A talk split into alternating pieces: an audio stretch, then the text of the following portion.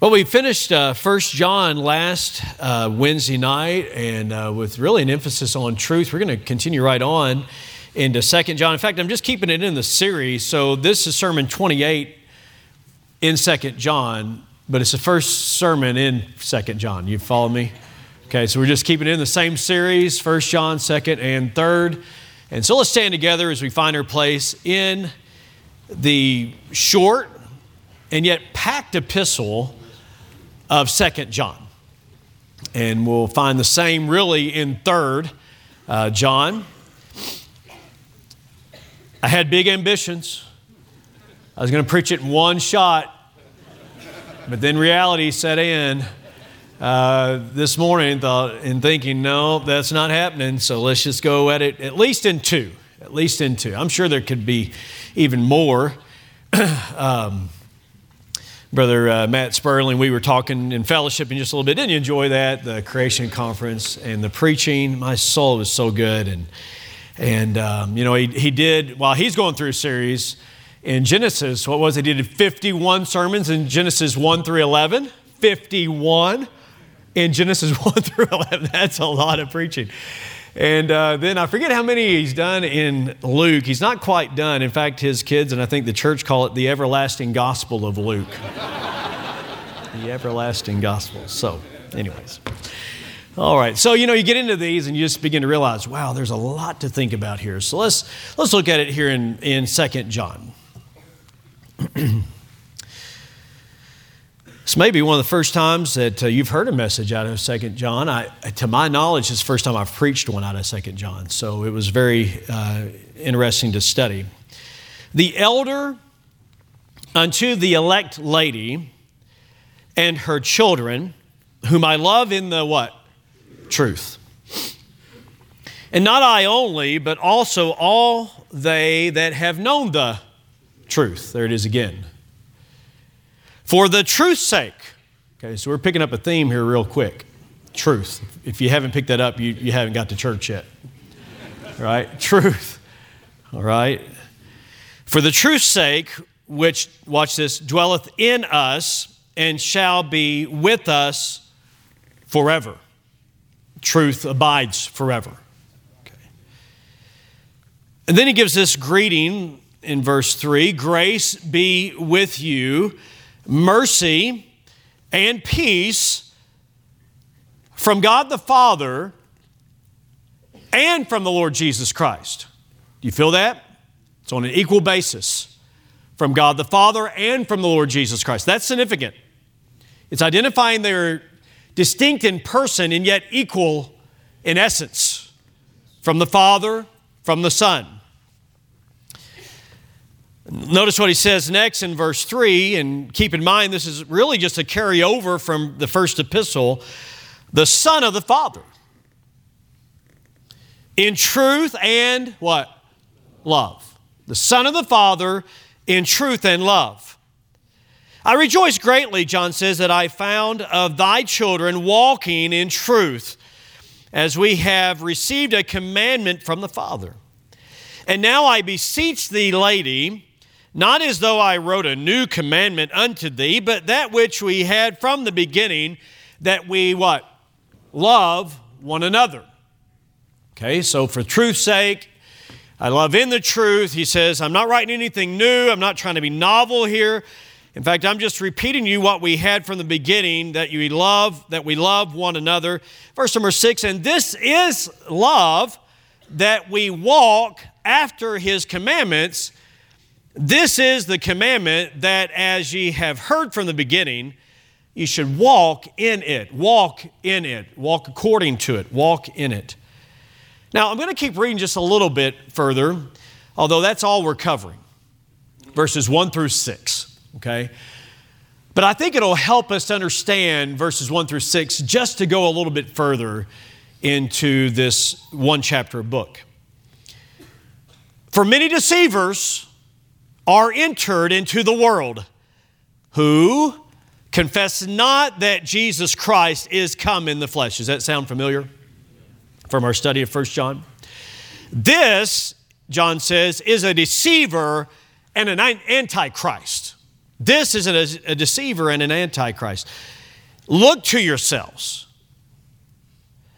that we lose not those things which we have wrought, but that we receive a full reward. Whosoever transgresseth and abideth not in the doctrine of Christ hath not God. He that abideth in the doctrine of Christ, Christ hath both the Father and the Son. Okay, do you see why we're not going to tackle all that tonight? We're just going to do a little bit, but I want you to see this. I want you to see at least verse number 10. If any, if there come any unto you and bring not this doctrine, receive him not into your home, into your house, rather.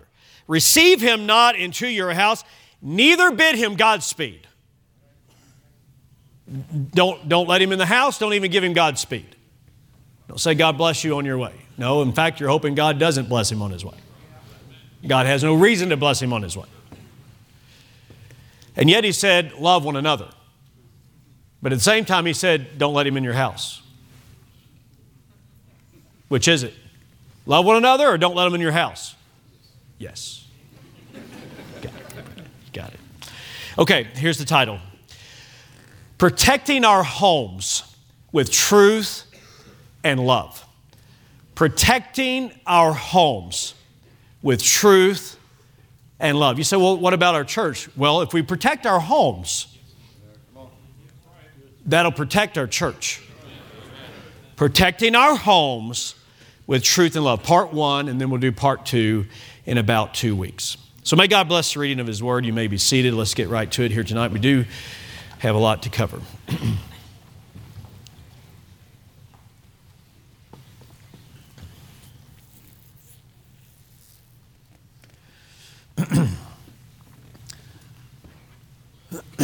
One individual um, referred to the idea of truth and love in saying this no letter more beautifully balances those twin Christian graces, twin Christian graces, truth and love, like they're twins. Don't you love twins? Um, we got some twins in here. I, um, Angie and I just had some fellowship with uh, David and Christy Story. Pastors Calvary Baptist Church up in Edmond, and, and they have twins. Christy was our adopted daughter, so we are grandparents, right, of twins. So they had twins. They have Oliver and Olivia. Isn't that awesome? Oliver and Olivia, they call him Ollie and her Livy. So Ollie and Livy. I love it. Love it. Neat. We've got Austin and Ian. I'm not sure if they're here tonight or not, but the Geist family. I love Austin and Ian, and, and I can't tell them apart all the time. I, there's a moment, Brother Sean, I didn't ask uh, you and Miss Sarah about this, but there, I've got a favorite Pee Wee moment. I think it was Pee Wee. I'm not 100%. Was it Pee Wee? Yeah, so the boys were in Pee Wee, and at the end of the program, in unison, without anything being planned, they both said, la, la, la, la, la, just like that. How many remember that? Man, that was a moment. I've gone back and watched that. Anytime I need just a little bit of a comic relief, brother, I go back. Boys, I'm not, I hope I'm not embarrassing you. It's too late. But, anyways, it's awesome. They were working together in tandem. Okay, uh, where's Brother Ben and Caleb? Ben and Caleb, are they in church tonight from Washington? Where are they at? I've got twins here. Guys in the balcony, okay, y'all stand up where you at? Uh, right here, okay. Ben and Caleb, is that right? Ben, Ben over here? Is that Ben? Yep. Hey, yes! Totally a guess. Totally a guess. All right, from Foundation Baptist Church in uh, uh, Sammamish, Washington. God bless you. Y'all may be seated. These guys, I know most of you can't see them. Obviously, they're up in the balcony, but they were working at a house there on Heartland's property, and I, I met one of them. I met them before even preaching there, but but uh, anyway, at camp. But I saw one in one room, and I went to another room, and there he was again. How did you? There's two of them. Makes a difference. All right. Now, really, that's just a total side issue, but, but, but here is the truth truth and love are twins. Just by way of analogy, they work together. They work together. And John here, I hope you caught it in just those first six verses. I mean, he's really just kind of setting the stage for what he's going to talk about in this short, brief letter to this elder uh, elect lady that is not named, but uh, he's going to say to her much about truth and much about love. So he's just he's just setting the, the stage. But if you look through the New Testament, we're not going to take time, but to look at all these verses, but look back in chapter 3 and verse number 23 of 1 John. Would you do that? Since we're so close, we can do this. 1 John 3, I know we don't normally turn a lot of places, and we're only going to look at two. Uh, John, 1 John 3, 23. This is his commandment that we should what? Believe. Okay, so what do we believe? we believe truth, right? So the word truth doesn't show up here, but I think you can see the connection, okay? So this is his commandment that we should believe on the name of his son Jesus Christ. And of course, we understand from First John that they were having all these problems with falsehood and that which is false is obviously that which is contrary to the truth. So he says this, you should believe on the name of his son Jesus Christ and what? Love one another. There it is again. Truth and love. Believe, have faith, we might even say it that way. Have faith, let faith be governing in the church, and love. Truth and love. Faith and love. How we doing so far? All right, we're just on the front porch. We're not even in the house yet. Okay? All right, let's look at chapter 5 and verse number 1. 5 1 of First John. Whosoever, what? Believeth that Jesus is the Christ, is born of God and everyone that loveth him that begat, talking about the new birth, loveth him also that is what? Begotten of him. So if you love the Father, then you love his children. All right? And if you believe in Jesus as your Savior, you believe He's the Christ, you believe He's the Son of God, you, you believe just like the Bible teaches that He is 100% God. I hope you haven't got tired of me preaching that, but because it's been all through the book of First John, and, and it's going to be all through the book of Second John, it's going to be all through the book of Third John, because He's dealing with the same issue. And so he's saying, listen, you've believed in him, so love one another. All right, so we're not going to turn to these verses, but in Colossians it says, as Paul writes, he says to the Colossian believers, since we heard of your faith in Christ Jesus and the love that you have to all the saints. Philemon chapter 5, he says, hearing of thy, hearing of thy love and faith in Christ Jesus and to all the saints. So love and faith are in that chapter as well. And, and so it's really the faith that is driving the love for the saints.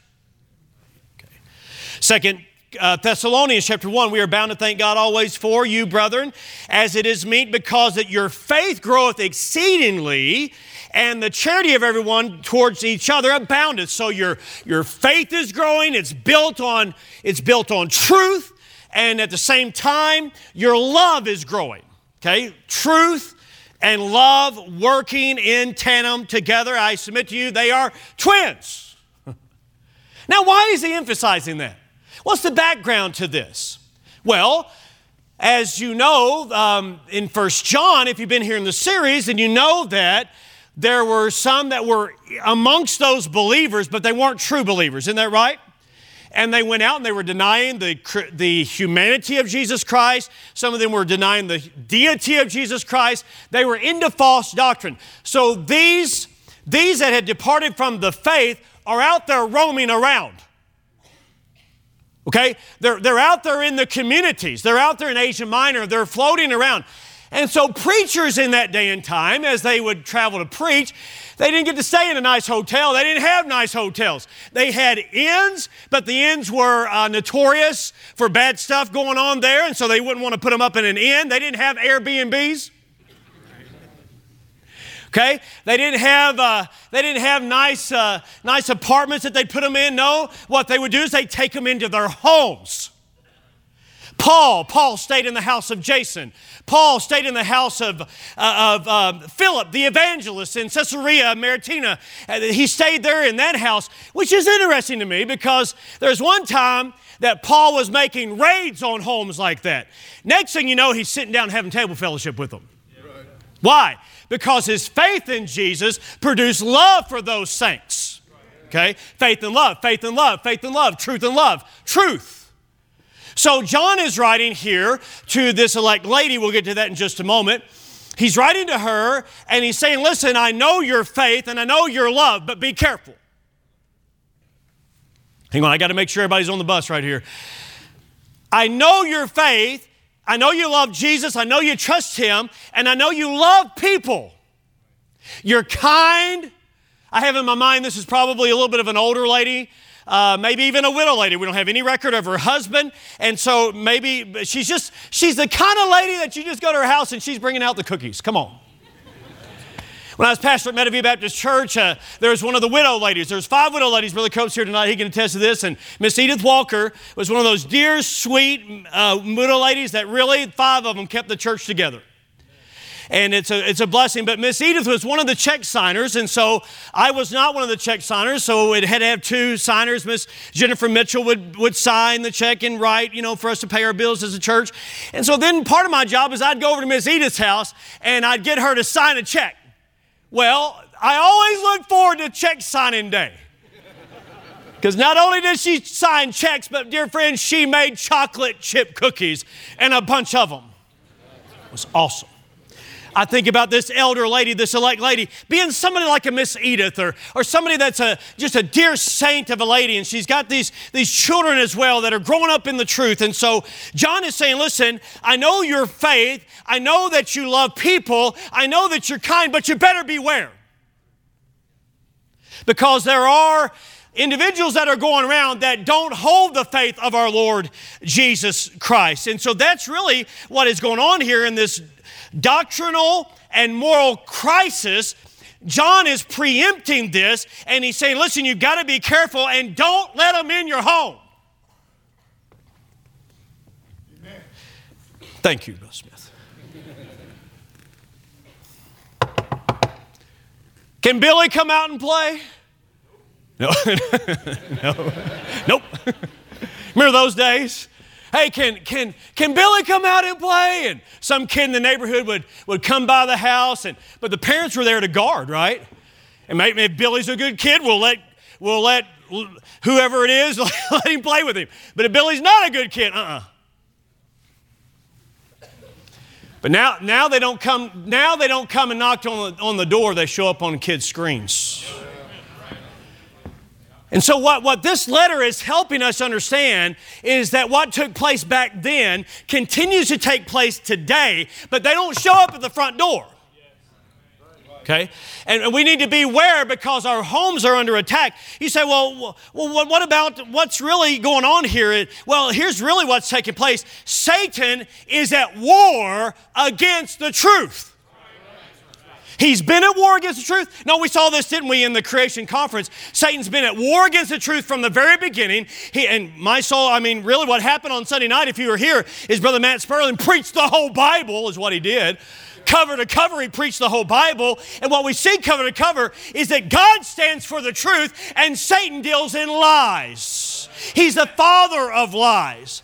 And so, right here, there's a war on the truth. And I just want to say to you tonight listen, dear friend, there is an all out war that is going on in our very country against the truth. And as Isaiah said, that truth is fallen in the street, and some of it is fallen in the street, and truth has been cast aside in the banner, under the banner of love and tolerance and getting along. And so we really need this book. And I know that it's short, but I'm telling you it's power packed. And we need to understand as to why he's emphasizing truth and he's emphasizing love. And then let's let that same guard, that same filter be a guard and a filter for your home. Okay? So he says the elder. So he doesn't name himself as John, but we, we understand it to be John. We're not going to spend time on that. He's the elder. Does it speak of his position? Does it speak of his age? Probably a little bit of both. He's older by this point in time. He's been in a position of leadership. He's been right there where they were in Ephesus along the way. Uh, he's, he's experienced persecution. Um, hey, let, let me say this. We ought to be listening. We ought to be listening to the Johns that are in our life, the elders that are in our life, those that have lived for God for a good while, those that have had a walk with God for a good while. Hey, I, I want to say to all the young members of Southwest Baptist Church, how many of you are young members of Southwest Baptist? Young members, raise your young, young. You say, there's a few.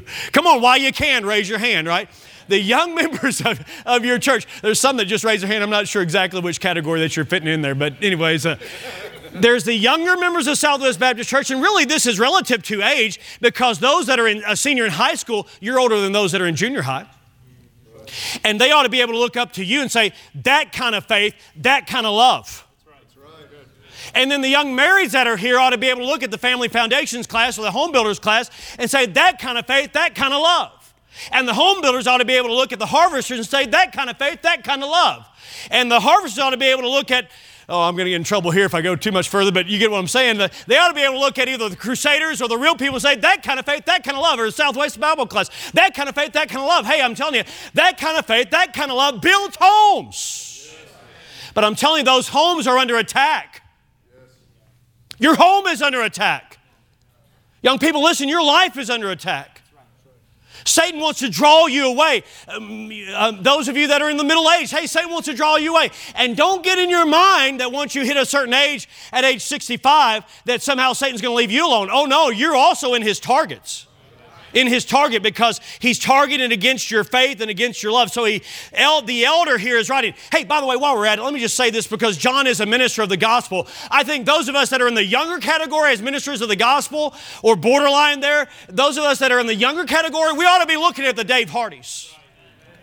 We ought to be looking at the Sam Davidsons and the others that are like that and see what their life has produced and whatever it is that caused their life to produce that, we need that and I'd say, no, I don't want that. I want something new. How, no, actually, I'd like to have something like John, like John the Beloved had here. So if you want that kind of product, you need to live that kind of life. Okay? Truth and love will get you there. Is this making sense so far? Do I need to start back over? Are we doing good? You following along? Okay, so he says to the elect lady, okay, now who's this elect lady? All right, there's some, there's some debate about this that, that it is a personification of a church, or it's figurative for a church. The elect the elect lady and her children. I'm not buying it. Uh, probably about three out of four commentaries that I read said it's probably his code for church. I think there's too much against it in the text. I don't know how much time you got tonight, but I've got 12 reasons as to why I'm not buying that. You got time for 10? All right, I'll give you 10. I don't know if I got 12, but I got a few. If, if it is the elect lady referring to the church, why does he refer to her that way? If it is a church, if it is a local church, why didn't he just say church? He does in other places. Um, if he says that the elect lady and her children, and the children are the members of the church, but if the elect lady is the church, why does he refer to the children as members of the church? Why not just say elect lady? And that takes care of everything. Okay, come on now, that's some Kentucky logic kicked in right there, but I think you can follow that, right? Okay, and then the pronouns. The pronouns are singular. Thy and thee. Anytime in your King James Bible, see, this is one of the benefits of using a King James Bible is that when you have a pronoun that starts with a Y, then it's second person plural. When you have a pronoun that starts with a T, like thee or thou or thy, that's second. that's second person singular. And that'll benefit you because you can't tell in other versions. But here he says thee and thy, and he's speaking to a person. And later on, he's going to say you, but that's because he's talking about her and her kids. This is very easy. I'm not trying to make a big issue out of it. You probably, none of you maybe even believe this, so I'm not trying to waste your time. But I'm just simply saying, I'm trying to establish that, that this is in reference to the home, not to the church. But what goes on in the home is going to have an impact on what goes on in the church. Okay? All right, so so then another reason is that he says, "Don't let them in your house." Well, some say, "Well, that just means her the church was where the, the her house is where the church is meeting." Could be, but he says, "Don't let them in the house." I think it just means what it says. One of the rules of hermeneutics is this: if it makes plain sense, seek no other sense. The apostles refer to churches as churches. John, uh, under the Lord Jesus' supervision and, and inspiration there, the revelation of Jesus Christ in Revelation 2 3, about the churches that are in this area, referred to them as churches. Verse number 13 is a reference to a sister church. So, unless that's like uh, uh to her sister, thy elect sister, unless that's another church, then it's probably her sister. I know this is not life changing, but I'm just simply saying to you there's something to think about here. And then he says, I want to see you face to face. And that could be he's wanting to see the church. I totally understand that. But then when you take into account 3rd John and he's writing to Gaius or Gaius, then that's an individual. And he's saying, listen, you got to be careful about what's going on around here. I think he's talking to a lady, a real life lady, that is potentially going to face some trouble with somebody that's going to come by her house and want to do a Bible study.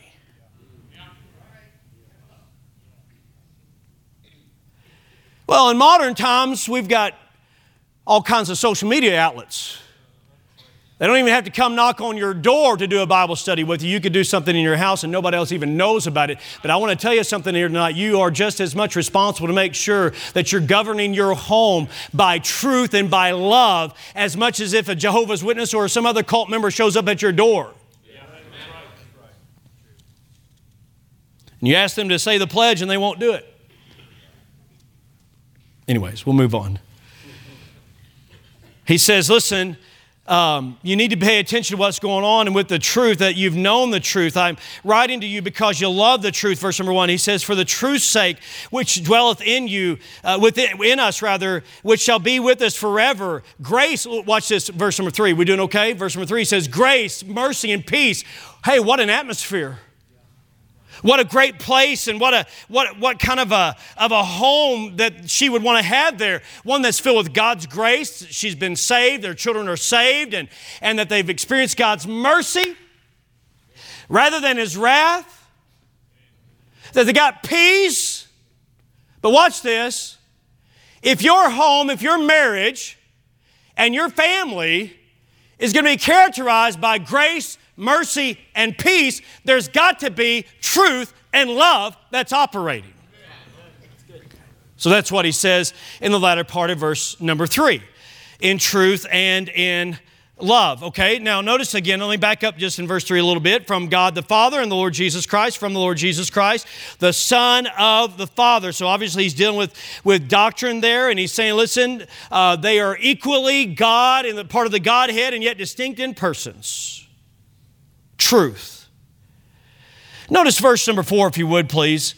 He says, I rejoice greatly that I found of thy children what? Walking in truth. Walking in truth. Um, he's not just here dealing with a theological statement, because what we believe needs to show up in how we live. Someone said it this way doctrine leads to deeds or duty. In fact, what you live is what you actually believe, Vance Havner said. Hey, wait, wait a minute. Let me run that by you again.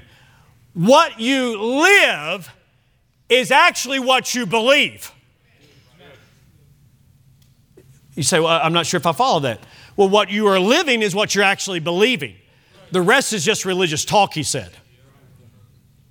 Okay, what you live, the way it shows up in your life, is actually what you believe.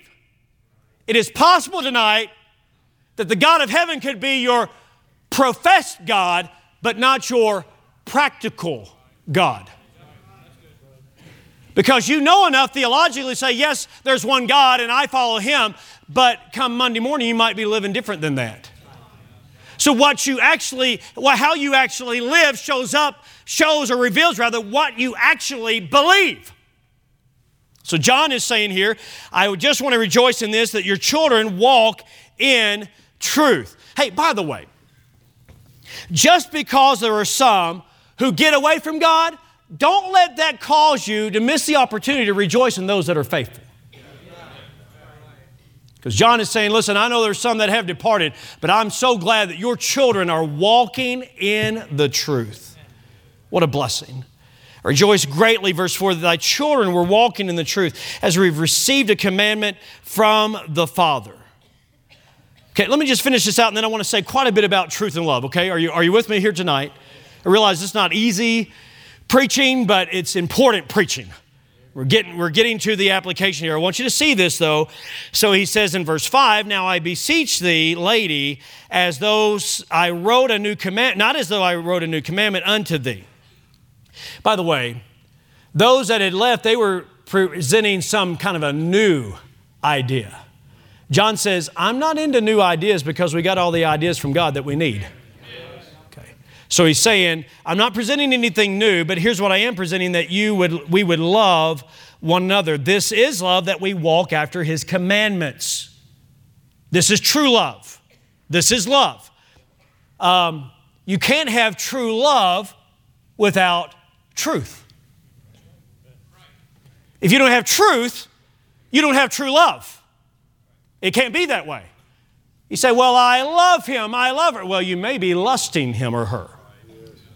Because true love operates according to truth. Okay. Well, in our day and time, love is love. You can't, you can't separate truth and love here. He says, in truth and love. In truth and love. And this is love, just in case we weren't real clear about it. Verse number six this is love that we walk after his commandments. We demonstrate that we love God by the fact that we keep his commandments. Jesus said as much. This is the commandment that, as ye have heard from the beginning, that ye should walk in it. Okay, listen to this. Okay, I realize this is going to be just a little bit of a lengthy quote, but I think it's going to help us. Listen. John Stott said this The fellowship of the local church is created by truth and exhibited in love. What is it that brought, what is it? I'm going to comment here. What is it that has brought us all together on a Wednesday night? Truth. The truth of Jesus Christ has brought us here together tonight.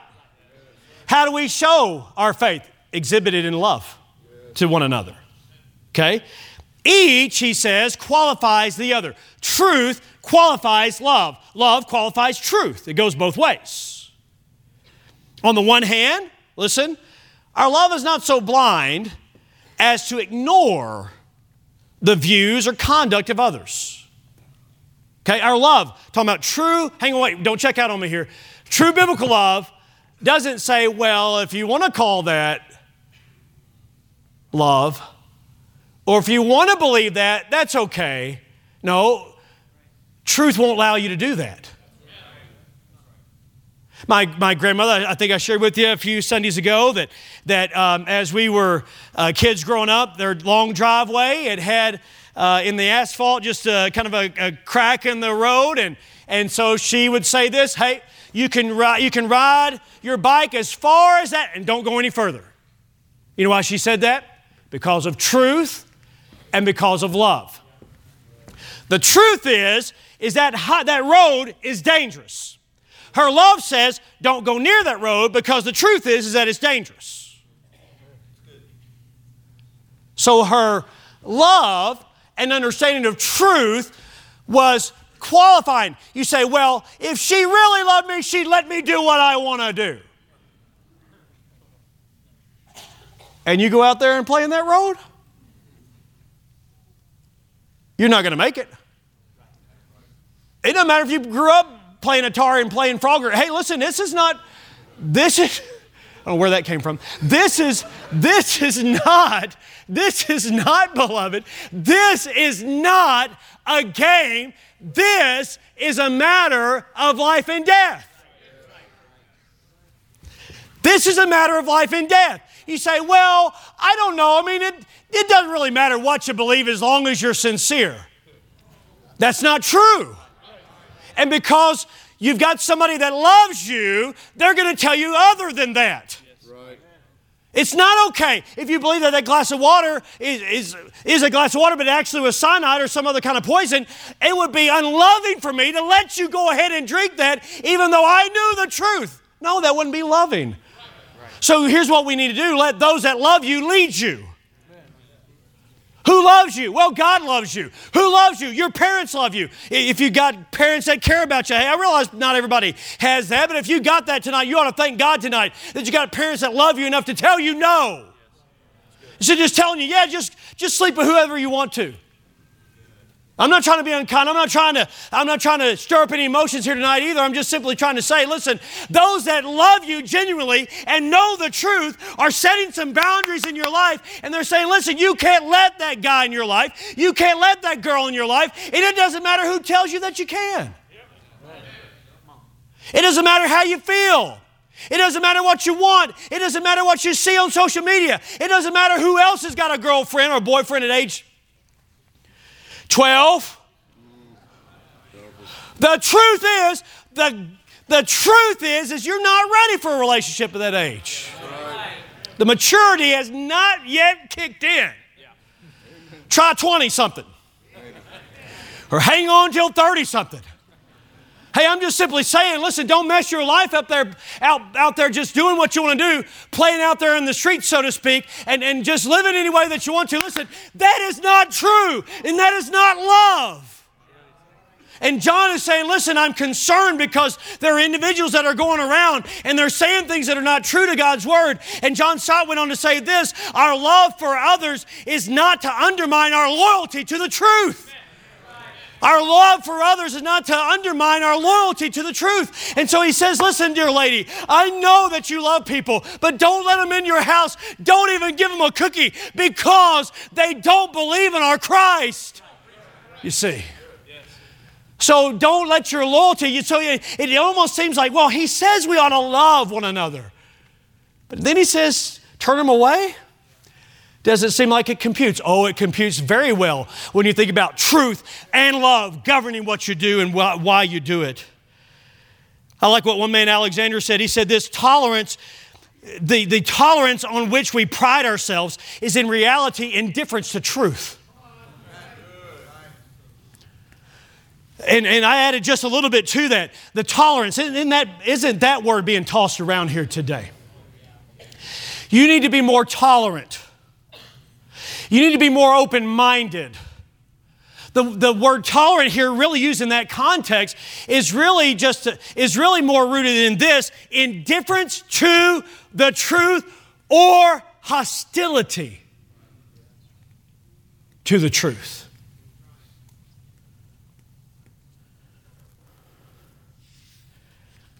He says, I hear of your faith and love.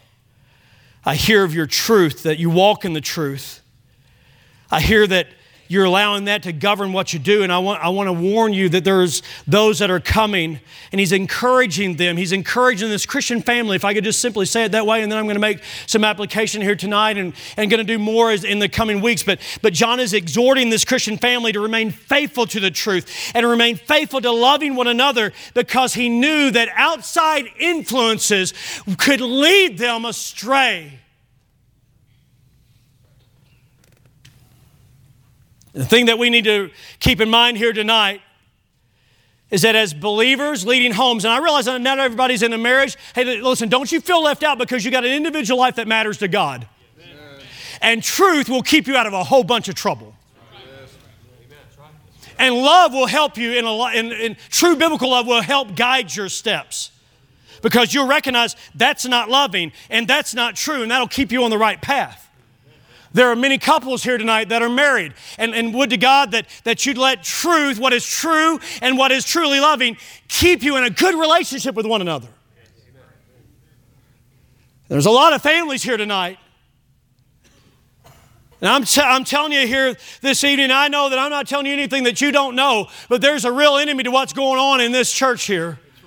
There's a real enemy to that Bible that you hold in your lap. There's a real enemy to your marriage. There's a real enemy to your home.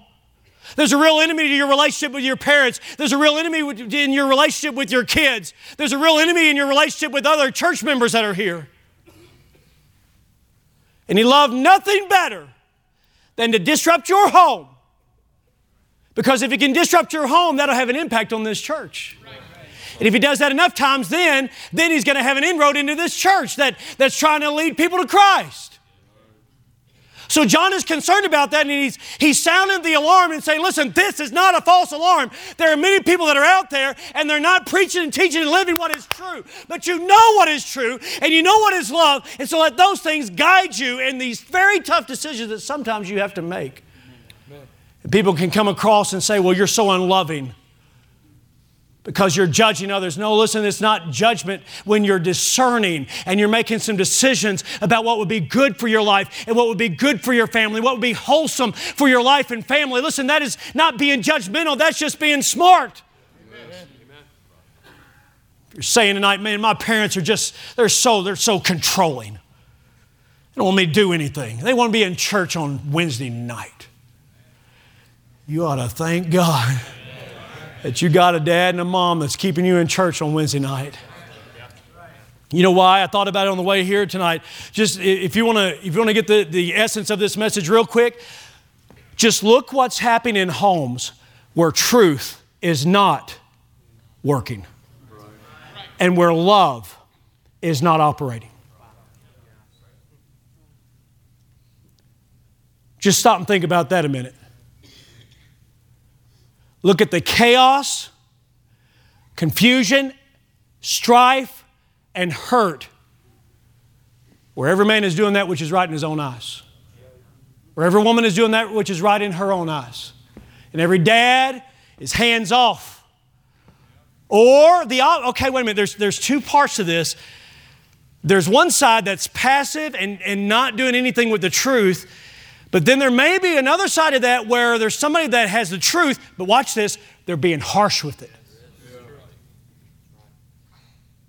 It's not one over the other, either way. It's both. It's we've got the truth, we need to be loving. Because it could be that you are waving the banner of the truth, but you're doing it in a harsh way. And I think maybe sometimes I come across that way, and kids say to parents, Well, Brother Gaddis mad. I'm not mad. Except it's sin, except it false doctrine, and except it broken homes and broken lives and, and, and alcohol and drugs and lying and conniving and manipulation. I'm mad at all that. How about you? Because truth and love causes us to, to hate what God hates and love what God loves.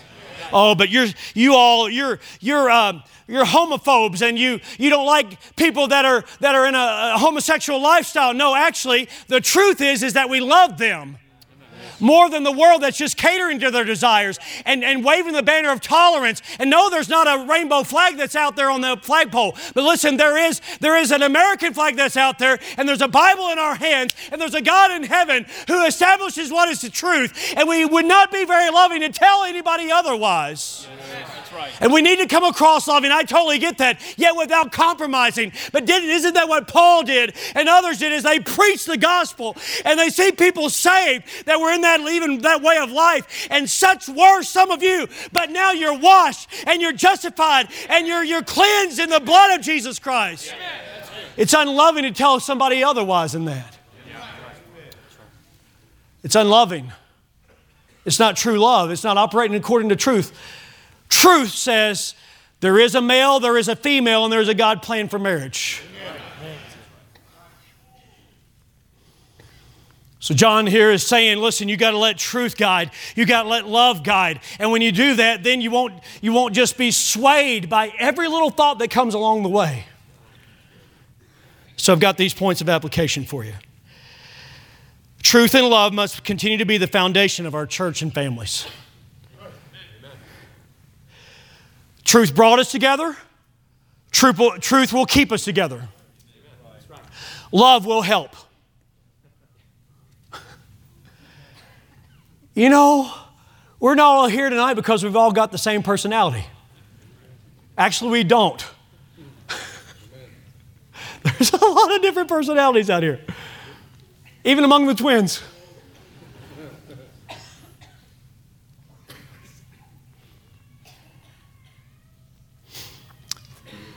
Truth and love will get us through, through some tough times. Satan wants to bust up your home. Satan wants to bust up this church. But truth and love will help you work it out. Yeah, but man, I'm at odds with her. Well, get back to what's true and work at being loving I, hey, notice I didn't say work at being right, because that's what you want to do. But work at being loving. In fact, it'd be better if you won her rather than the argument. You say, Well, I ain't letting her win the argument.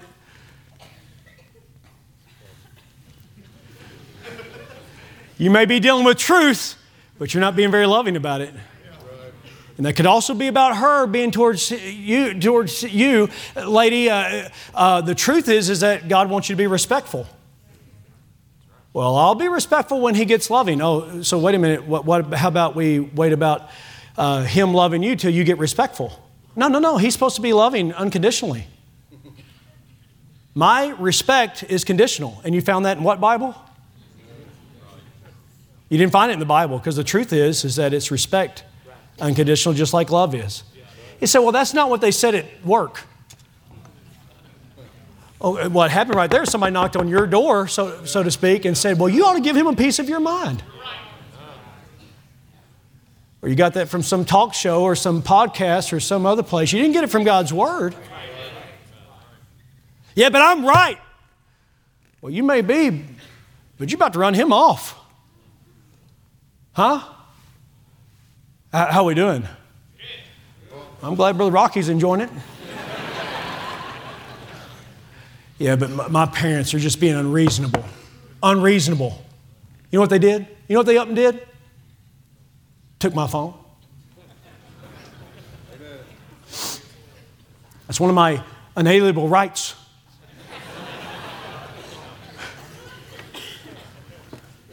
Why they take your phone?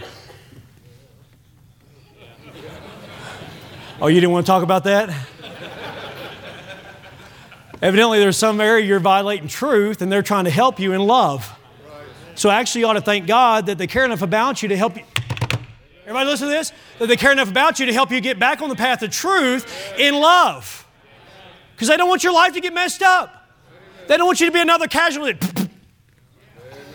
out there in the road of life, throwing your life away. No, no, no, wait a minute. They care too much about you. Don't be at odds with them. And I realize they may have their own issues. No doubt every parent does. I do. I'm not proud of that, but there's times that I'm all about truth or, or the other side of that, parents. How about we just be real transparent here? Sometimes I can be so loving that I'm not really dealing with truth because I want them to like me. No, on, That's not helping anything either.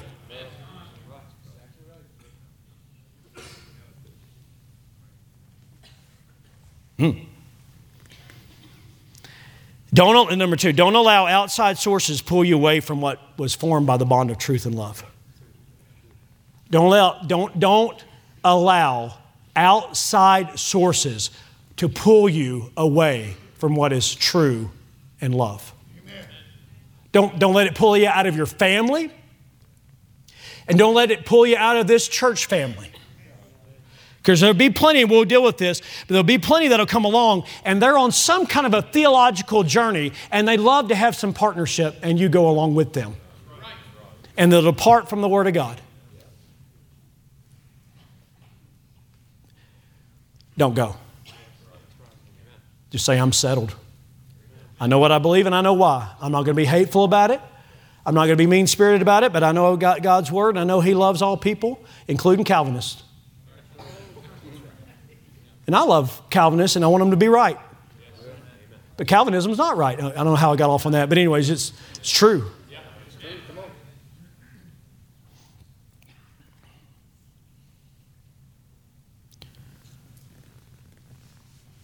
Don't let some influence in that shouldn't be there.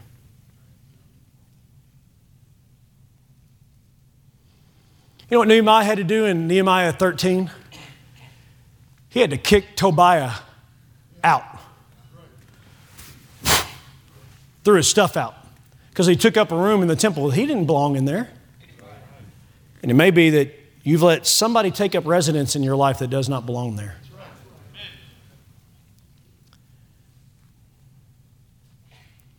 But James Green preached quite a message last week. I got to listen to it.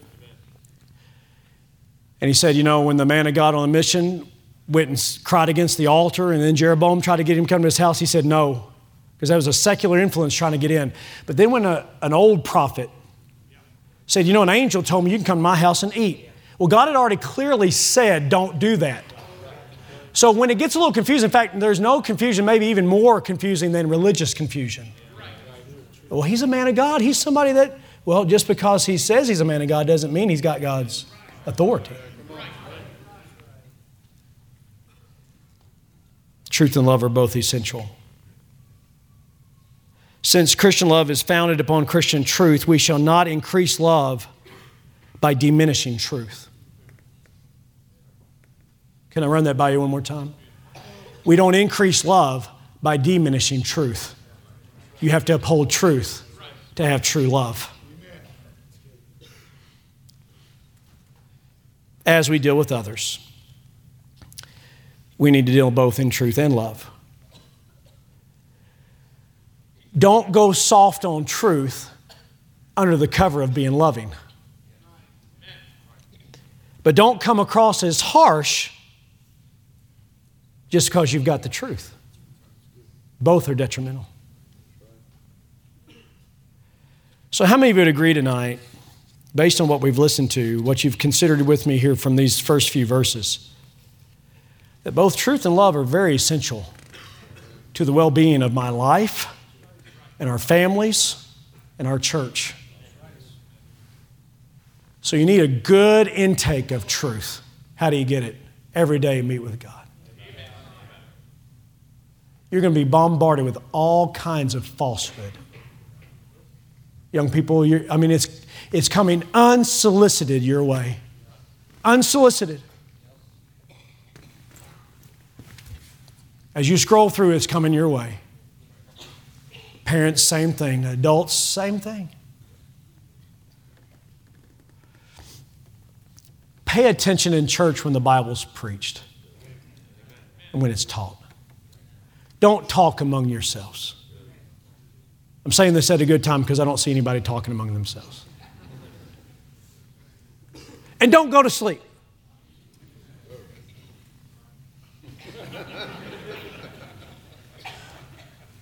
You know why?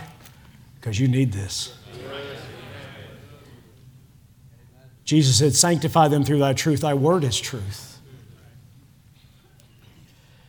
Ask questions from a reliable source. Get around some of the men or ladies that are here in the church that have been here for 30 and 40 years and ask them. And some of them will say, Well, I, I don't, I don't feel qualified. Well, they've walked with God a good while. They'll at least be trustworthy with you. It'd be a lot better than you Googling it.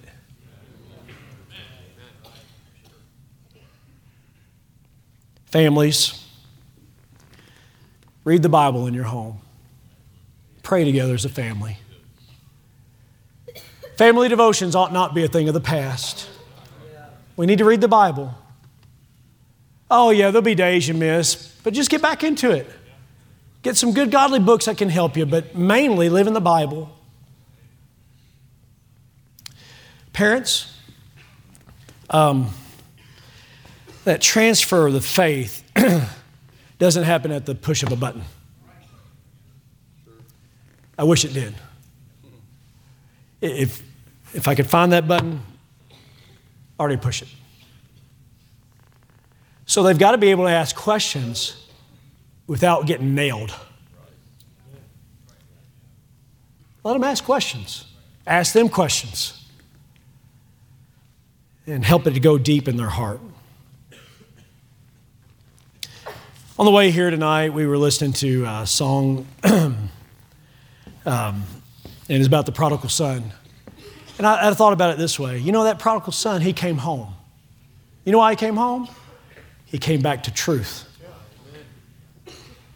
And he thought about the love that his father has for him. And there may be somebody here tonight that's out of God's will. You know what you need to do? Come back to the truth. God's way is the best way. And there's no love greater than His love. So, this thing of truth and love will not only get you started on the right path, keep you on the right path, but it also can get you back on the right path, even when you've got off track. Father, thank you tonight. thank you for the truth in your word, this bedrock foundation for life.